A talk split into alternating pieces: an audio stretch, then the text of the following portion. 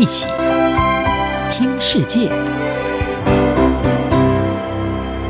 欢迎来到一起听世界，请听一下中央广播电台的国际专题报道。今天的国际专题要为您报道的是：西方对中国去风险，意大利检讨“一带一路”倡议。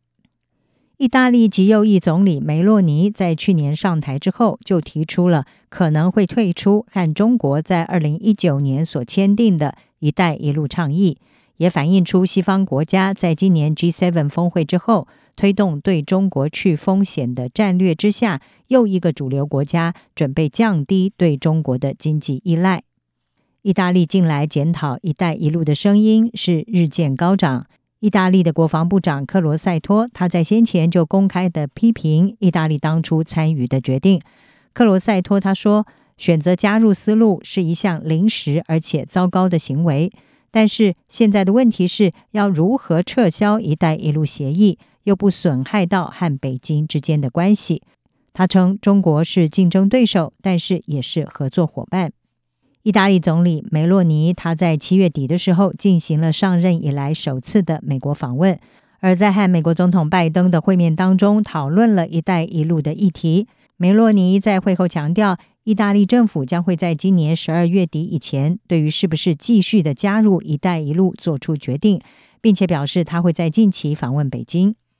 梅洛尼指出，虽然意大利参与“一带一路”，但是呢，他们却不是 G7 当中和中国贸易最紧密的国家，这是一个很吊诡的情况。而这也显示出，就算意大利不参与“一带一路”，仍然可以和中国建立良好的关系和贸易伙伴关系。“一带一路”倡议是中国国家主席习近平在二零一三年提出的全球基础建设投资计划。试图要建立起连接亚洲、非洲和欧洲的贸易通道，但是呢，这项计划也被视为是中国企图要在世界各地拓展它地缘政治和经济的影响力。中国每一年向合作国家投资大笔的资金，包含在巴布亚、牛几内亚还有肯亚这些国家新建高速公路，在斯里兰卡和西非打造港口。并且对拉丁美洲、东南亚国家提供能源和电信基础建设。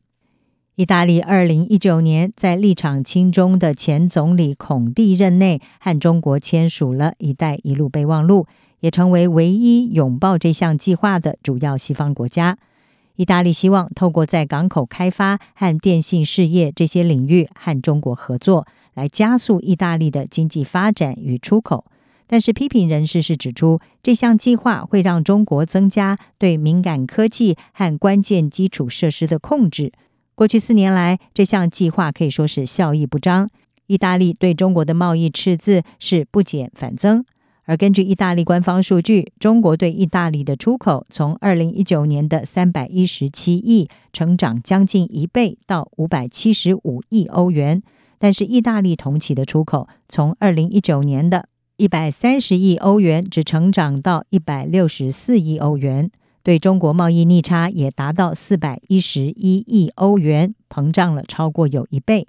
意大利和中国之间的一带一路倡议即将在二零二四年三月份到期，只要任何一方没有提前三个月通知要退出，这项协议就会自动的续约。现在，意大利对“一带一路”倡议的检讨也反映出近年来西方国家对于经济和贸易过度依赖中国的警觉。在今年五月的 G7 广岛峰会联合公报当中提到了 G7 不会和中国脱钩，但是呢，会致力去风险，透过建立弹性多元化的供应链，避免过度的仰赖单一国家。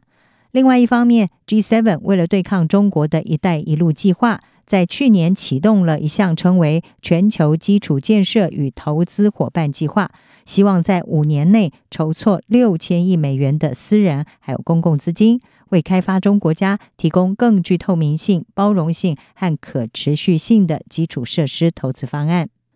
德国智库莫卡托中国研究中心的分析师吉瑞提，他在今年五月就曾经告诉德国之声。意大利如果不续约，可能会让中国难堪，因为这项协议在二零一九年当时是一个重要的政治讯号。尽管先前曾经有先例显示，波罗的海三小国在退出中东欧国家和中国的十六加一合作框架的时候，并没有遭到报复，但是呢，专家仍然担心，如果意大利以糟糕的方式退出“一带一路”，而让北京丢失颜面，那么报复仍然可能会发生。欧盟则可能会支持意大利，并且以进一步加速去风险的措施来报复中国。吉瑞提说：“这个决策的时机和形势将很重要。”他表示，意大利对谅解备忘录做出的突然决定，可能会进一步助长这种危险的偏执，而让中国和西方走上两条分歧而且冲突的道路。以上专题由郑继茂编辑，海清清播报。谢谢您的收听。